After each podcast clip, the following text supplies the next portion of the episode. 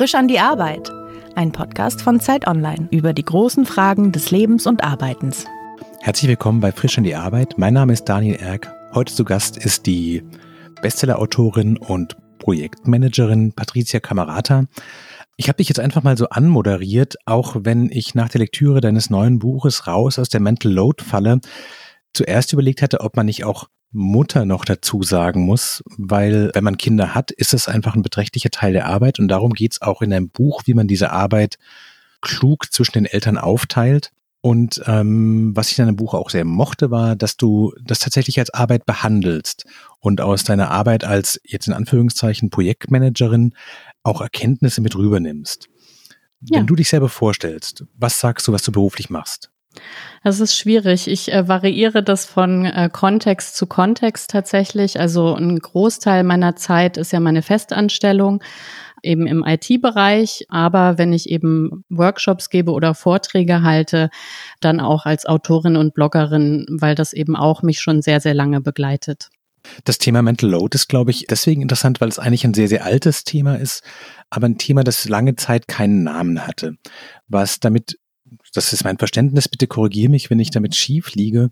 Gemeint ist, ist, dass man nicht nur die Aufgaben, die in der Familie anfallen oder in der Elternschaft anfallen, dass man nicht nur die bewertet, sondern auch quasi da das Projektmanagement mitdenkt und sagt, es geht nicht darum, wer das Auto fährt, um ein Bild anzuwenden, sondern auch darum, wer die Route raussucht, wer das Auto auftankt, wer vorher saugt, wer den Kofferraum packt, wer sich überlegt, wo man parkt und äh, wer überlegt, ob man äh, für alle Brote geschmiert hat.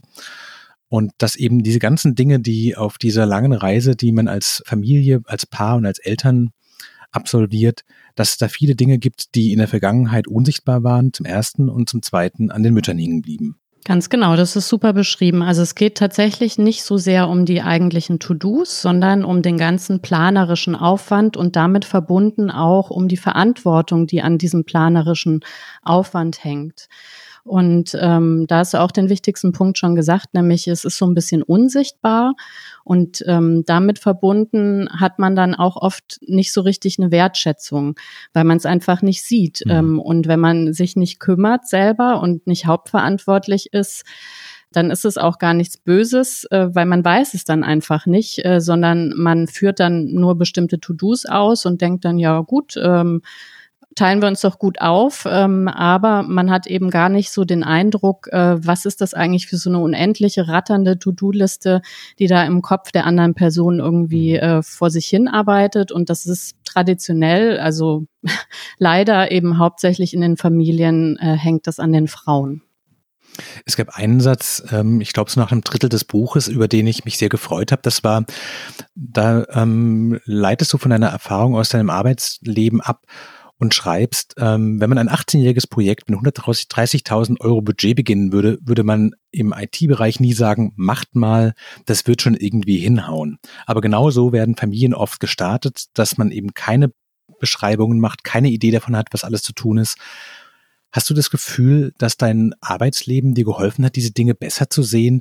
Also ja, ich habe äh, extrem davon profitiert, äh, beruflich hauptsächlich eben Projektmanagement zu dem Zeitpunkt gemacht zu haben ähm, weil dieses Mental Load ja im Grunde eben nichts anderes ist als Projektmanagement, nur eben im Privaten. Und mir ist da genau dieser Gap aufgefallen, dass man sagt, also einmal ähm, Projektmanagement ist ein hoch angesehener, gut bezahlter Job und niemand würde auf die Idee kommen, einem auch noch die To-Dos aufzuhalten. Also das war für mich so die erste Erkenntnis, nämlich, dass man sagt, ja klar ist das eine doppelt oder sogar Dreifachbelastung, also Mental Load, die To-Dos und dann natürlich noch die Erwerbsarbeit, wenn man denn Erwerbsarbeiten geht. Ähm, und klar hat das irgendwie eine Auswirkung. Und der Weg daraus, ähm, das ist natürlich dann auch, was du eben gesagt hast, nämlich, dass man sich überlegt, wie würde man es denn beim Projektmanagement machen ähm, und was kann man sich davon abgucken. Und ähm, das klappt, finde ich, sehr, sehr gut. Lustig ist aber, dass wenn man eben darüber spricht, dass oft ähm, witzigerweise Männer sagen, das ist aber unromantisch. Also so alles verhandeln zu müssen und genau aufzuteilen, das entspricht ja eigentlich überhaupt gar nicht der Vorstellung von Liebe.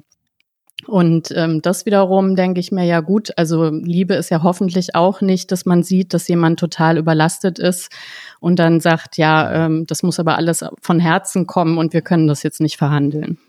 Es gibt gleich zu Beginn des Buches eine sehr eindrückliche Szene, wo, wie du beschreibst, wie du auf dem Weg zur Arbeit bist und am Alexanderplatz in Berlin vorbeikommst, der nun wirklich kein besonders einladender oder wirklicher Ort ist und auf dich der äh, Betonboden gemütlich und äh, verlockend wirkt, weil du so erschöpft bist, dass du schon quasi nach dem Weg auf äh, dass du schon auf dem Weg ins Büro den Eindruck hast, du musst dich gleich nochmal hinlegen.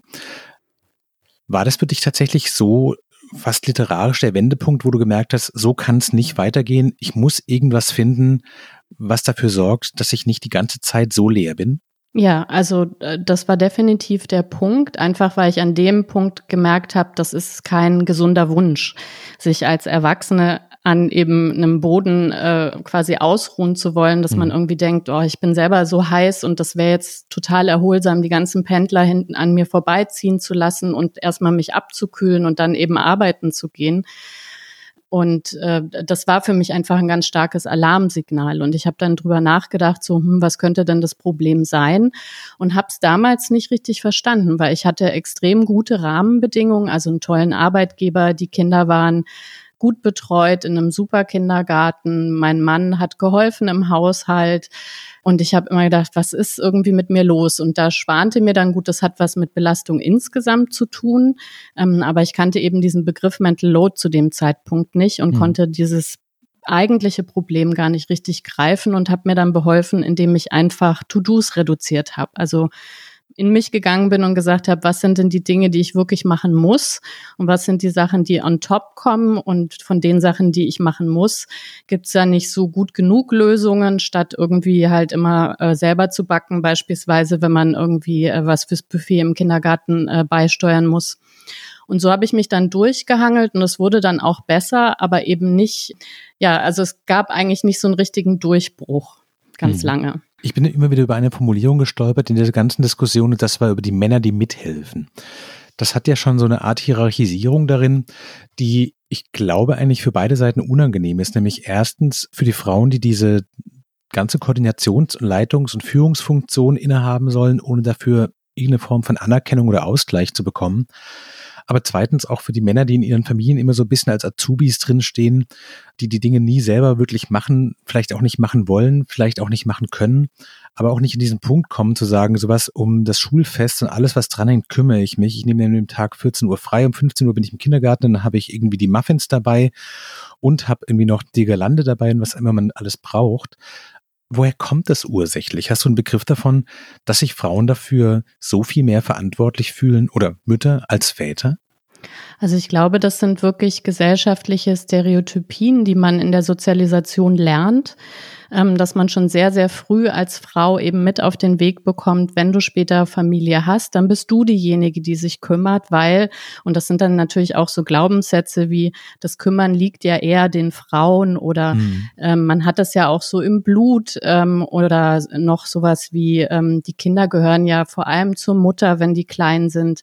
Und da ist dann so eine Hierarchisierung schon drin. Und Männer auf der anderen Seite kriegen natürlich ganz stark mit, wenn du eine Familie hast, dann wird deine Aufgabe sein, der Versorger der Familie mhm. zu sein und für das Finanzielle zu sorgen etc. Und äh, man richtet sich dann mehr oder weniger unbewusst eben danach, äh, auch bestimmt abhängig davon, was man so im Umfeld irgendwie mitbekommt oder was man an Vorbildern hat und landet dann irgendwo an diesem Punkt, wo man dann eben sieht, okay, es gibt anscheinend irgendwie einen Koordinator und jemand, der ausführt und mit allen Problemen eben und das kommt dann manchmal eben hoch, äh, beispielsweise wenn man dann Kinder hat, dann merken das viele Väter, dass man plötzlich eben Elternteil zweiter Klasse ist, was ja auch hm, schmerzt. Total. Hm? Ja. Ich habe irgendwie ein bisschen überlegt in der Vorbereitung, was eigentlich so diese Puzzleteile sind, die dazu geführt haben, dass du das Buch geschrieben hast. Und das erste, was ich mir notiert hatte, war, du hast Psychologie studiert und hast vielleicht ein bisschen früher auch gemerkt, diese Erschöpfung, die soll so nicht sein und ist so nicht normal. Das zweite ist, glaube ich, dass du durch deinen Blog, das Nuff, schon sehr früh angefangen hast, auch darüber zu schreiben, wie bestimmte Dinge aus der Innenperspektive aussehen und ja auch in deinem Buch sehr offen auch von Momenten großer Verzweiflung erzählst und auch von Konflikten erzählst. Und das dritte ist, glaube ich, auch schon noch die, die, die Erfahrung im IT-Bereich, in der Branche, die vielleicht anders als Journalismus, zumindest stelle ich mir das so klischeehaft vor, viel strukturierter ist, viel geregelter ist, viel klarer definiert, wie funktionieren Prozesse, viel mehr in Excel-Tabellen denkt, als Familien es üblicherweise tun. Was ist denn dein Gefühl? Was ist so deine Superpower, die dahinter steckt, dass du bei diesem Thema gelandet bist und dass du das gesehen hast, was vielen so schwer fällt? Mm, also ich glaube wirklich genau die drei Aspekte, die jetzt genannt worden sind. Also mein Blog zum Beispiel, das habe ich schon immer sehr gerne Verdauungsorgan genannt. Also es mhm. klingt unappetitlich, aber tatsächlich ist es mir eine Reflexionshilfe für alle Themen, die so im Leben aufkommen. Und ich habe auch das große Glück, dass quasi an dieser Reflexion meine Community auch aktiv mit teilnimmt und auch sehr konstruktiv dass ich da also sehr viel lerne und auch ähm, reflektieren kann über Punkte, auf die ich vielleicht selber so nicht komme. Und das andere Thema ist tatsächlich diese Strukturiertheit. Also ich habe schon weit bevor ich mich mit dem Thema Mental Load ähm, befasst habe, hatte ich immer das Gefühl, Mensch, in der Arbeit ist alles so schön klar verteilt. Wir haben da so Issue-Tracker, da steht dann die Aufgabe drin, da steht drin, wer ist verantwortlich, man schätzt auch ab, wie lang dauert das, was braucht man dafür. Und es gibt einfach äh, ganz geregelte Zyklen, in denen man darüber spricht und habe mich gefragt äh, irgendwann, wie kommt das eigentlich, dass man im Privaten davon ausgeht, dass das alles so von alleine irgendwie klappt und mhm. ähm, ja, dass es sogar negativ aufgefasst wird, wenn man sagt, Mensch, das wäre doch super, wenn wir das ein bisschen stärker strukturieren würden.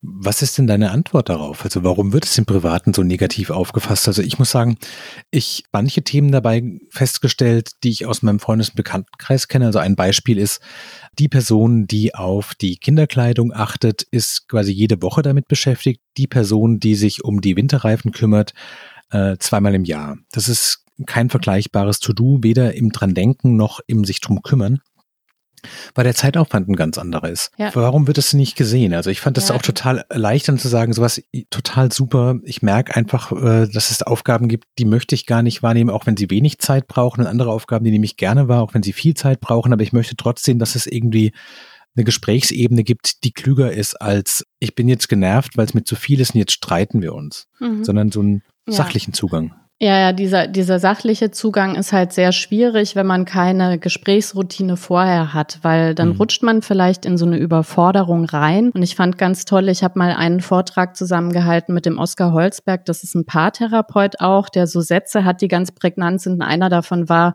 wenn aus Überforderung Forderung wird. Und das ist ja genau dieses Muster. Also man ist überfordert und dann schafft man nicht mehr, das irgendwie gut anzusprechen oder sehr rational auf Dinge zu gucken, sondern man mhm. knallt irgendwie einen Vorwurf nach dem anderen raus. Der andere fühlt sich angegriffen, überlegt und sagt, ja, hey, ich mache doch auch Sachen wie Reifendruck prüfen oder Batterien im Rauchmelder auswechseln, Auto zum TÜV. Aber man kommt dann eben nicht auf die Feinheiten. Und ich glaube, wenn man schafft, eben im Leben an so neuralgischen Punkten Punkten ganz ja natürlich zu sagen, hey, äh, wir wollen jetzt ein Kind, wie sollen das aussehen? Oder ich mache Elternzeit, äh, wie ist denn deine Vorstellung dazu? Oder wie viel willst du davon eigentlich haben? Also wenn man so feste Punkte hat, wo man eben ganz in Ruhe über sowas sprechen kann, dann ist das eben viel, viel einfacher und dann kommt man genau auf diese Ungleichgewichte, die mhm. du jetzt eben auch genannt hast, weil man zählt dann nicht einfach nur, was sind denn die To-Dos, sondern auch, ähm, wie oft kommen die eigentlich vor und vor allem, wer denkt dran. Also dieses Wer denkt dran ist ja der Mental Load. Das kann ja ganz oft auch sein.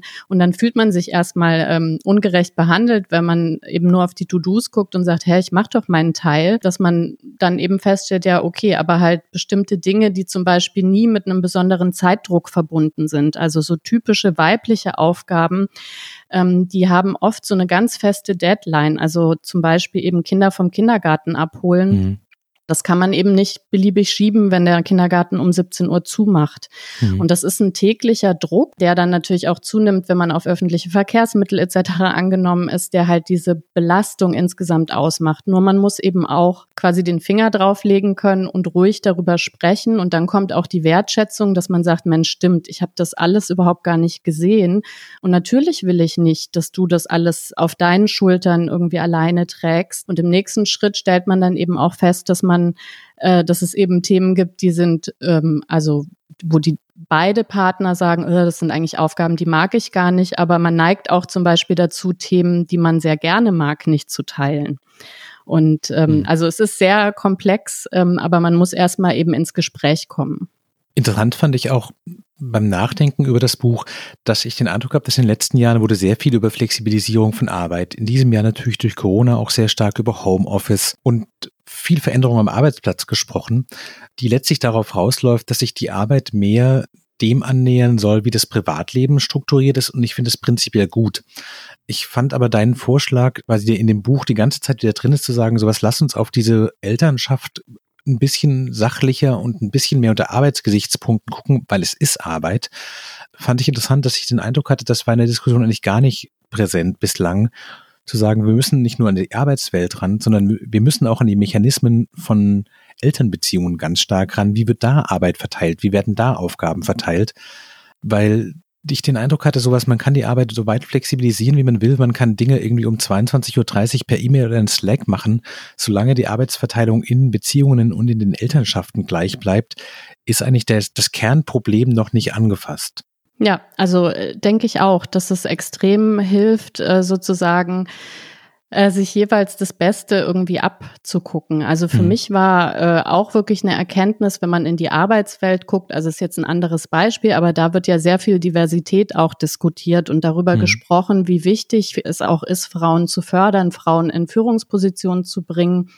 Und diese Diskussion findet aber im Privaten noch gar nicht so richtig statt. Also wirklich mhm. zu sagen, die Väter müssen auch präsent sein, ja, also die, mhm. die müssen im Privaten, sind das auch Rollenvorbilder und die müssen müssen auch äh, zeigen, dass sowas wie kümmern, trösten, eben mhm. sorgen einfach auch Männer können und äh, den Kindern eben vorzuleben. Also ich glaube, das lohnt schon, ähm, eben in beide Bereiche zu gucken und zu sagen, hey, die Sachen, die da funktionieren, die sehr gut funktionieren, irgendwie, was können wir uns davon angucken für den privaten Bereich und umgekehrt eben auch dann wieder für, für das Berufliche, dass man eben sagt, na ja, also sowas wie Vertrauenskultur, das ist ja was, was man eher eben in Partnerschaften hat, aber dass man da auch dran äh, arbeitet, in der Arbeitswelt eben auf Augenhöhe miteinander zu arbeiten und auch zu sagen, ich, also klar, wir haben die Rahmenbedingungen irgendwie abgesteckt, aber ich muss da jetzt eben nicht jeden kleinen Punkt mehr kontrollieren, sondern da kann ich dann auch drauf vertrauen. Wie koordinierst du denn deine beiden Berufe? Also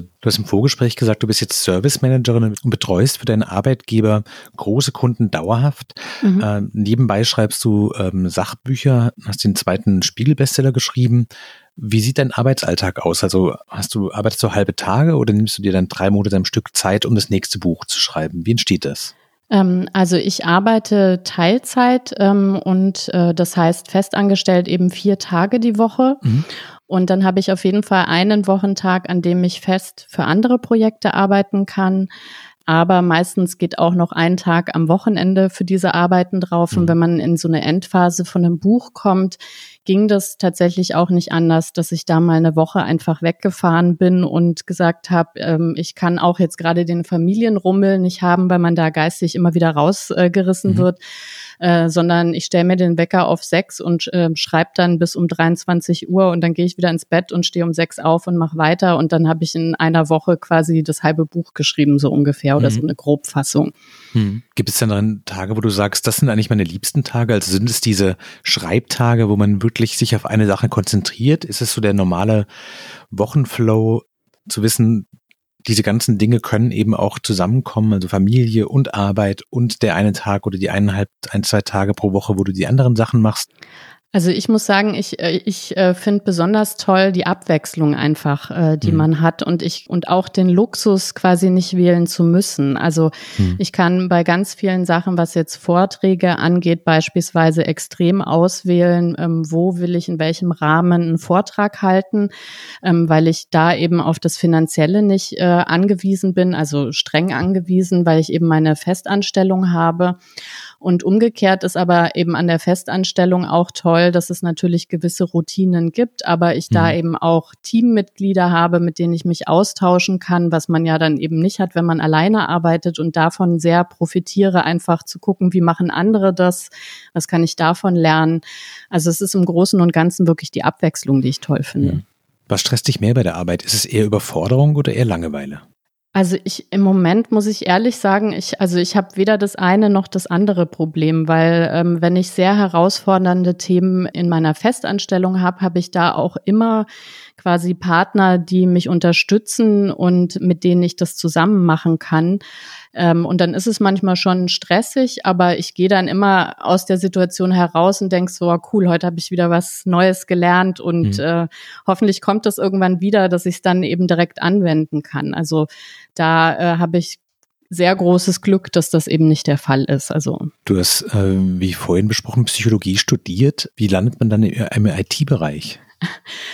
Das ist äh, tatsächlich eigentlich ein ganz schöner Aspekt, weil es ja im Nachhinein immer so aussieht, als wenn alles so ähm, zielgerichtet ist. Das war es mhm. natürlich überhaupt nicht. Ich wollte ähm, damals äh, Biochemie studieren und dann hat mir die Berufsberatung gesagt, um Gottes Willen, das ist völlig ohne Zukunft, lassen Sie mal die Finger davon ähm, und ich habe mir gedacht, so, hm, okay, das war jetzt alles, was ich mir so ausgedacht habe. Ich hatte irgendwie keinen Plan B und dann hat meine beste Freundin Psychologie studiert und ich dachte, ja gut, dann fange ich das mal an, das kann man als Nebenfach verbraten. Und hatte dann aber das Glück, an einen Lehrstuhl zu kommen, der im Bereich KI äh, geforscht hat und ähm, der äh, in einer sehr katholischen Umgebung den Plan hatte, die Seele quasi künstlich nachzubauen, um wegzukommen von diesen, ich habe hier eine Theorie, aber eigentlich kann man es nicht so richtig nachweisen, äh, sondern mehr in die Richtung, naja, wenn man dann quasi diese Blackbox irgendwie nachbaut äh, und man hat eine These und hinten kommt raus, was man vorne vorhergesagt hat, dann ist es eigentlich was äh, sehr Valides.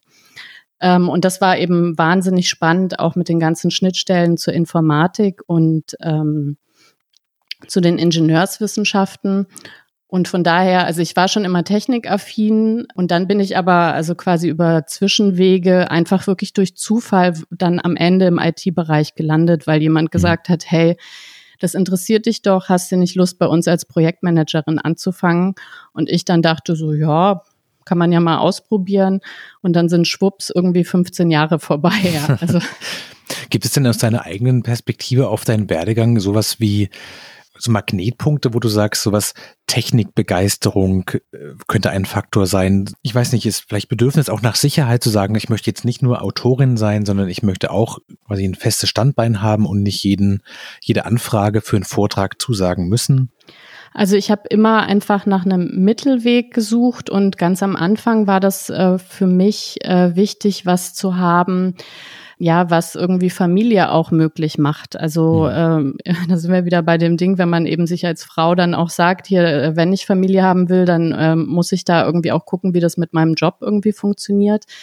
Äh, und das erschien mir halt im IT-Bereich äh, total gut, weil das einfach so strukturiert ist und klar entwickelt sich Technologie irgendwie weiter, aber das kann man ja einfach auch lernen. Und die ganzen Prozesse äh, drumherum, die entwickeln sich eben nicht so rasend schnell weiter, dass man nach einem Jahr irgendwie nicht mehr weiß, oh Gott, wie mhm. geht denn das jetzt?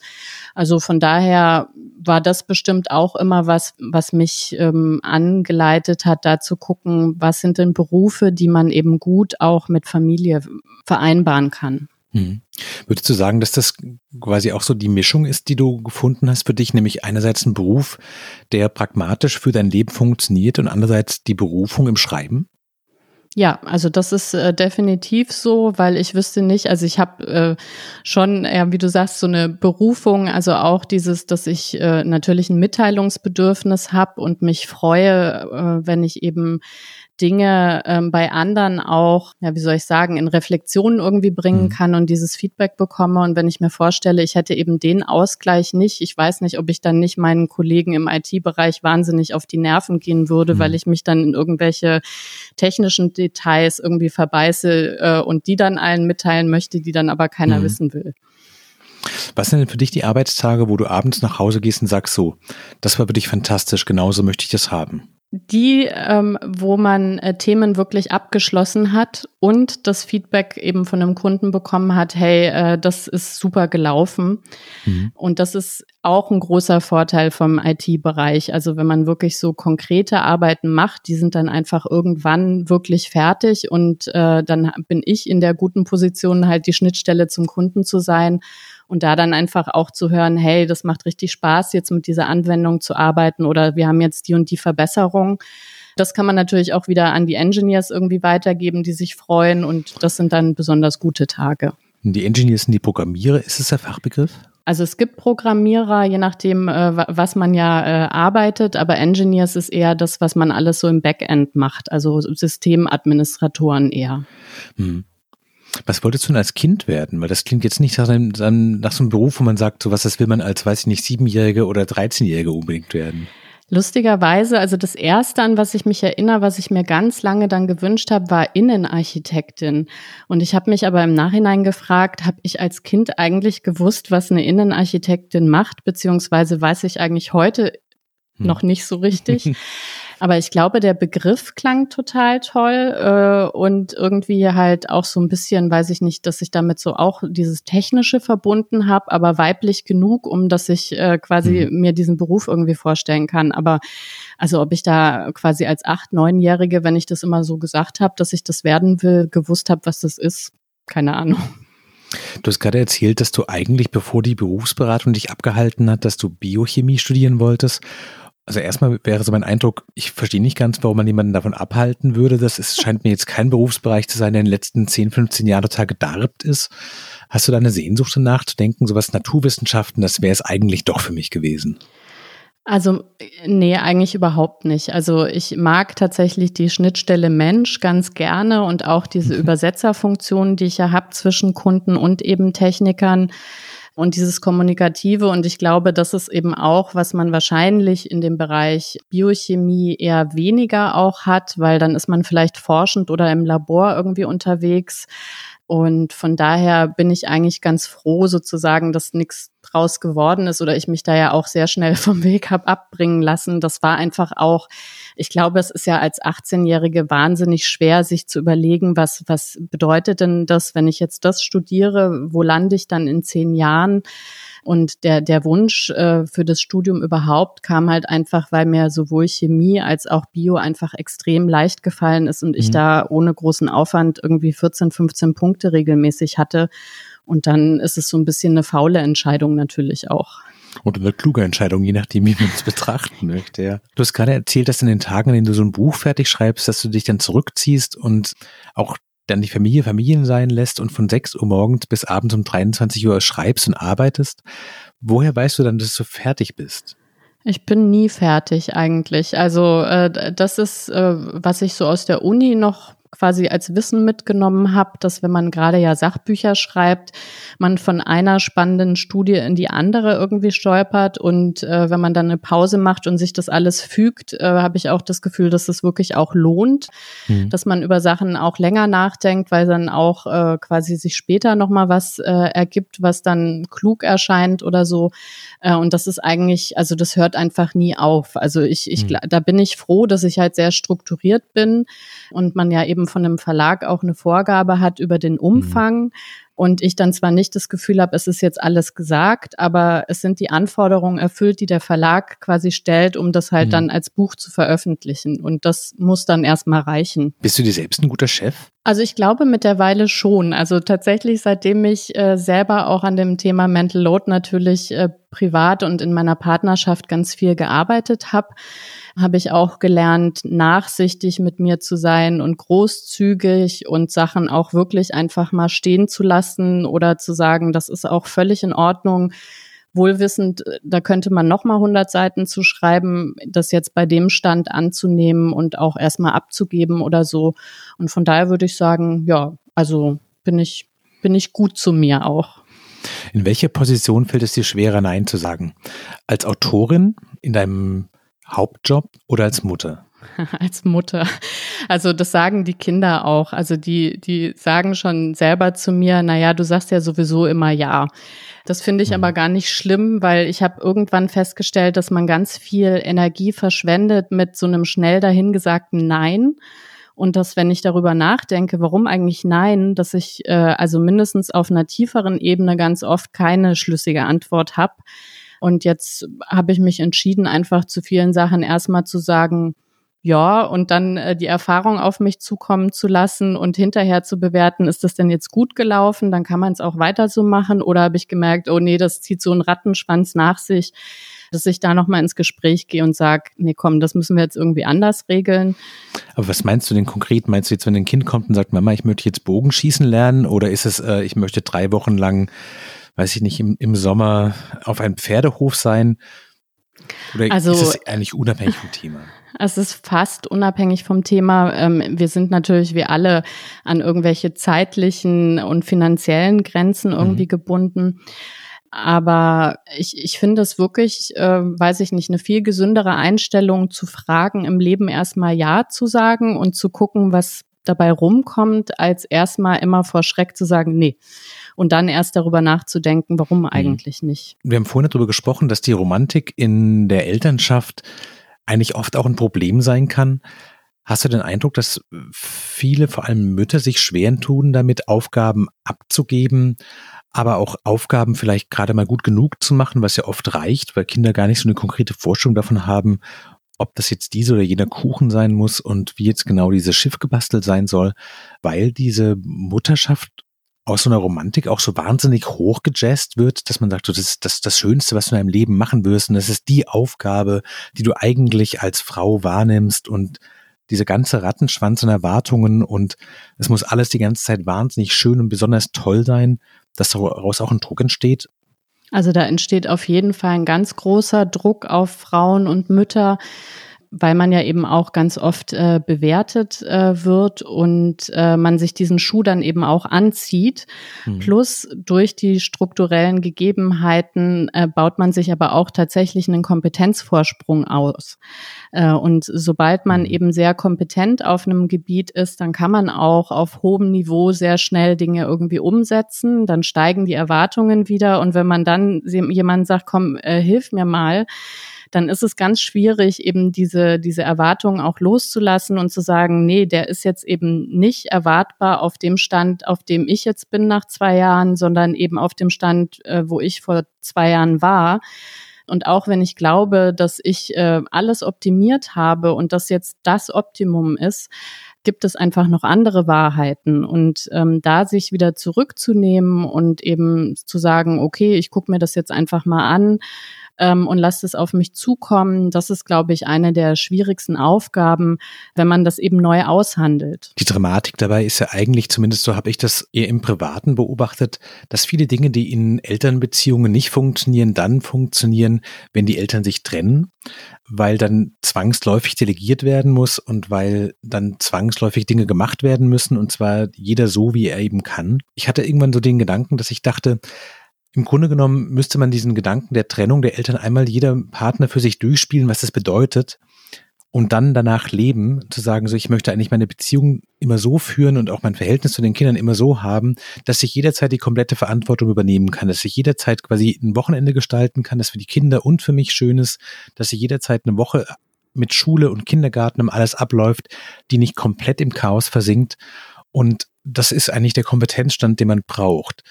Nur, dass den, diesen Zustand erreichen viele selten, weil es ja diese komische Verquickung zwischen Elternschaft und Beziehung gibt. Also ich würde da widersprechen wollen. Also allein schon wegen einer Formulierung, die du jetzt wahrscheinlich unbewusst äh, verwendet hast, nämlich das Delegieren. Also ich beobachte das auch mhm. so, dass Dinge besser funktionieren, wenn sich Eltern trennen bezogen auf die Kinder, aber tatsächlich, weil eben äh, die Verantwortung weiter bei einem Teil bleibt und man dann aber so schöne appetitliche Umsetzungshäppchen bei der Kinderübergabe mitgibt. Also dass man dann sagt, du am Montag ist äh, Schulfest und Dienstag ist übrigens Sport und hier sind übrigens die Sportsachen und denk bitte dran das. Und die Entlastung sozusagen findet einfach statt, weil der zweite Erwachsene nicht noch mitgemanagt werden muss. Also das mhm. mag jetzt eine sehr bittere Sicht irgendwie darauf sein. Ähm, aber ich, ich glaube, und der zweite Erwachsene ist der, ist der Mann und der Vater der Kinder, der quasi auch sein Leben dann der seiner Frau und der Mutter seiner Kinder in die Hand drückt und sagt so, auch mein Abendessen und auch meine Kleidung erledigst du mit. Also um das mal ganz klar zu sagen, oder? Ist es ja. Und das bringt tatsächlich dann, ähm, also wenn man auch noch in Beziehung ist, ähm, allerhand Probleme so mit sich, weil man ist ja dann sozusagen Chefin oder äh, Mutter des Partners. Mhm. Äh, und da geht auf Dauer deswegen auch die Romantik flöten. Also weil wenn man eben sich immer eher in einem mütterlichen Verhältnis fühlt als in, in einem mhm. Verhältnis auf Augenhöhe, dann ist es halt schwierig auch äh, mit der Romantik etc.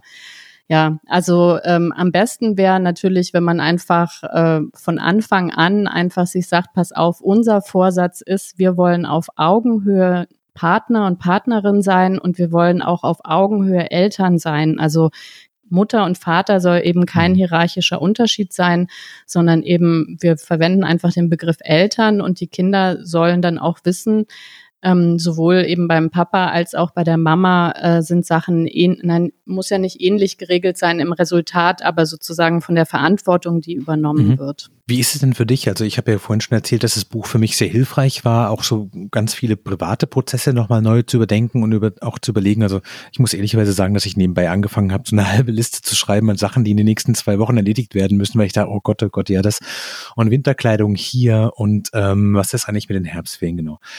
Kriegst du viel positives Feedback auf das Buch schon? Also ich krieg sehr, sehr viel positives Feedback und auch Feedback, was quasi, also so eine Mischung zwischen ich freue mich und das macht mir wirklich das Herz schwer, weil ganz viele auch explizit schreiben, dass sie wirklich weinen müssen, wenn sie das lesen. Also vor Erleichterung, dass es einen Begriff gibt, der das in Worte fasst, mhm. wo man eben wirklich jahrelang äh, so einen Druck hatte und das auch nicht ja mit dem Partner durchsprechen konnte. Und äh, viele geben das im zweiten Schritt eben an ihre Partner, die das auch bereitwillig lesen und die dann, was ich wirklich auch dann total rührend finde, oft zu ihren Partnerinnen gehen und sagen, hey, das sind wirklich Dinge, die habe ich nicht gesehen mhm. und ich entschuldige mich dafür und das tut mir leid, dass quasi das, was du eigentlich schon ewig an mich adressiert hast, halt nicht fruchten mhm. konnte und dass ich das jetzt so von jemand Fremdes lesen musste. Aber jetzt habe ich es verstanden und jetzt lass es uns mal angehen. Und dann ist das Tolle halt, dass wirklich schon so kleine Dinge, die man ändern kann, oft als total erleichternd empfunden werden und als großer Fortschritt, weil man einfach sieht in einer Sache, wo man keinen Zentimeter jahrelang vorangekommen ist, ist ein Start gemacht. Und dann finden ganz viele Paare eben auch Wege, die jetzt gar nicht in meinem Buch beschrieben sind, aber eben angeregt sind dadurch. Und das kriege ich dann wieder gespiegelt oder auch in Workshops eben erzählt, wo ich denke, Mensch, das sind so viele tolle, konstruktive Ansätze. Äh, man müsste eigentlich mal so ein Workbook noch äh, machen, wo man mhm. einfach diese ganzen Beispiele welche Lösungen gefunden worden sind, äh, beschreibt, so dass sich jeder da rauspicken kann, was für ihn und die Familie eben am besten passt. Ist es denn für dich so, dass das Kapitel inhaltlich abgeschlossen ist und du schon längst das nächste Thema für das nächste Buch vor Augen hast, weil du hast dich im Buch davor ja mit der Mediennutzung mit und für Kinder beschäftigt, jetzt das Mental Load Thema. Gibt es was, was dich schon wieder so kitzelt, wo du sagst, was du bist im Kopf eigentlich schon drei Schritte weiter? Oder ist es ein Thema, das erst quasi erst noch nicht am gesellschaftlichen Wachsen ist und du merkst so, da passiert noch ganz viel, da bleibe ich jetzt erstmal? Also mich begleitet das Thema Mental Load noch sehr, sehr stark ähm, in die Richtung, dass ich äh, festgestellt habe, ich habe versucht, das sehr privat zu beschreiben in dem Buch und sehr pragmatisch. Mhm. Aber der größere Rahmen, also die Frage, was sind denn so die politischen Hürden oder auch Definitionen in der Wirtschaft oder so, die quasi zwangsläufig dazu führen, dass es eben solche Rollenstereotypien gibt, die man dann auch für normal hält oder diese Hierarchisierungen in Paarbeziehungen und so weiter das finde ich gerade sehr, sehr spannend, das so ein bisschen im Kopf zusammenzutragen und da vielleicht aber einen Weg zu finden, dass es nicht so aufgebläht und kompliziert ist, sondern dass man sowas mhm. auch sagen kann, guck mal, wenn das und das anders wäre oder ihr euch für die und die Lohnsteuerklassen entscheidet, dann hat es die und die Effekte. Aber dass man eben sieht, das sind im größten Teil eben auch wenn man das denkt, nicht individuelle Entscheidungen, die am Ende irgendwo an so einen Punkt führen, wo man als Paar dann einen Konflikt hat oder auch äh, quasi als Mann sich denkt, ey, warum muss ich ja eigentlich Vollzeit arbeiten und die ganze Verantwortung mhm. fürs Geld tragen und die Frau sich denkt, ja, warum kann ich mich eigentlich nicht beruflich entwickeln und bin hier für die Kinder immer zuständig. Du hast gerade erwähnt, dass du sehr viel positives Feedback bekommst und ich muss ehrlich zugeben, dass ich im ersten Moment dachte so, ja, bestimmt, das sind es ganz viele Frauen, die sich bei dir melden und sich bedanken. Kommen auch Männer und sagen sowas, A, ich habe es jetzt erst kapiert und B, ich habe auch gemerkt, ich möchte eigentlich nicht die zweite Geige spielen als Elternteil. Ich habe eigentlich gemerkt, ich habe das Bedürfnis, zu meinen Kindern wirklich ein eigenes Verhältnis zu haben und nicht nur so der Ersatzspieler zu sein und quasi der, weiß ich nicht, es gibt diese komische Dinosaurier-Serie, in der der Vater immer nur nicht die Mama genannt wird.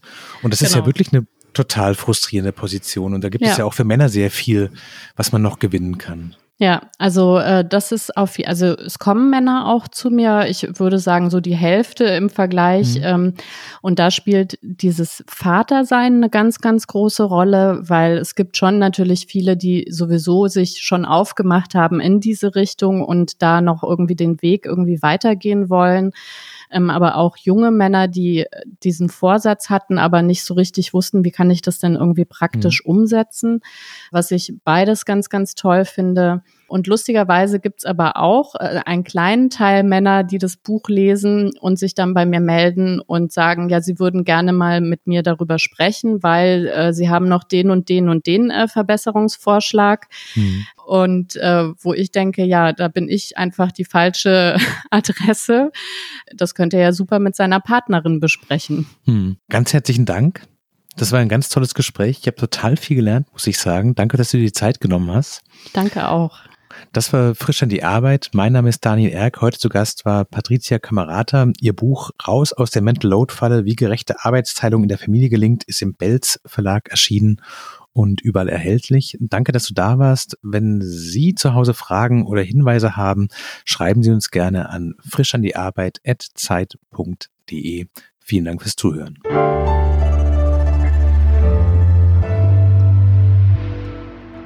Frisch an die Arbeit, ein Podcast von Zeit Online. Konzipiert und moderiert von Leonie Seifert und Daniel Erck. Produziert von Maria Lorenz, poolartists.de.